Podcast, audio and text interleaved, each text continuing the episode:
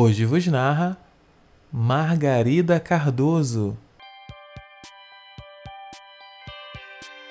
Gentil é quem sorrir com os olhos para todos, é quem vê o bom de cada um, é quem conforta com a voz, é ser amigo das palavras, é quem se preocupa e estende o braço, é quem não pisa na grama para ver ela crescer, é dar bom dia para o seu vizinho quando você o vê, é a delicadeza na alma da gente, é saber que a gentileza é a filha do bom senso com amor. É quem tem beleza no bruto da própria força, é ser capaz de sentir empatia, é educação capaz de conquistar.